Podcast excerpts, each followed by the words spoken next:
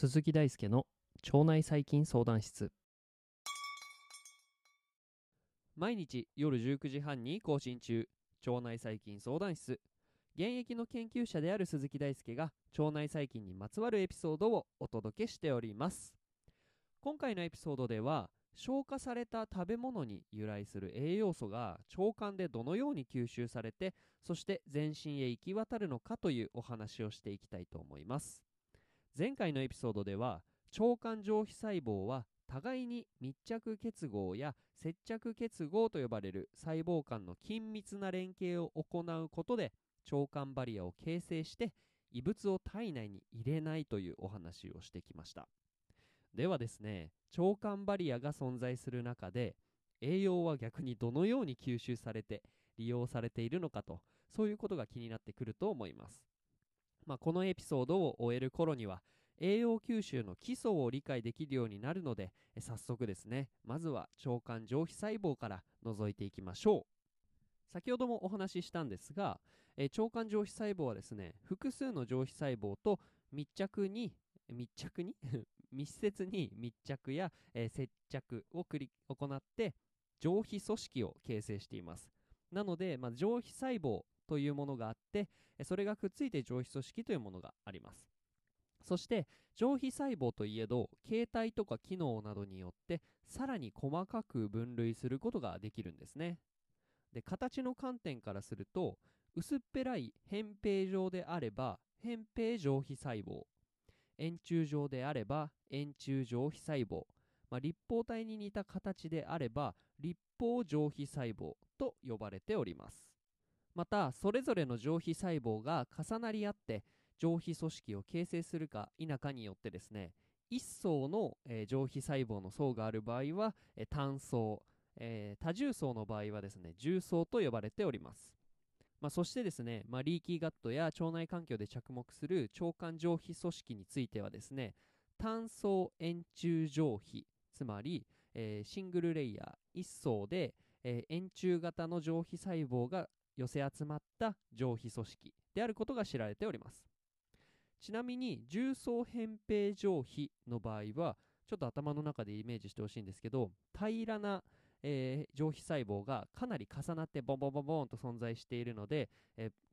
外部からの、え、物理的な接触にさらされるような器官例えば、え皮膚とか、まあ、そういうところが重層扁平上皮になります、まあ、一方で、まあ、腸管は、え、単層の円柱状皮であることが知られております。ということで栄養吸収の要は単層円柱状皮となります。単層円柱状皮からはどのように栄養が吸収されるのか次はこの点について見ていきましょう。まずですね栄養が細胞の中を通るのかあるいは外を通るのかということについて分類されています。まあ、つまり栄養が体組織に吸収されるには2パターンありまして1つは細胞の中を経由していくでもう1つは細胞の外を経由していくというタイプがあるんですねでまあ外を経由する場合は棒細胞経路、まあ、傍らと書いて棒細胞経路ですね。に対して細胞の中を通るのは経細胞経路。つまり細胞を経る経路ですね。で細胞を経る経細胞経路経路ではですねえー、疎水性の分子の場合っていうのはこれはですね細胞膜以前ちょっと細胞膜についてもお話ししてますが細胞膜はリン脂質二重層と呼ばれるですね、えー、真ん中側、えーえー、と膜の真ん中側が疎水性の膜になっていますなので、まあ、ここを単純に透過できるので、えー、実はその膜タンパクとかを介さずしても、えー、細胞膜を透過することができます。なので、疎水性の分子は細胞膜の直接透過。一方の浸水性の分子はこの細胞膜を透過できないので代わりに細胞膜の輸送タンパク質を介して上皮細胞に侵入して次々に輸送されていくという形をとります。これが経細胞経路です。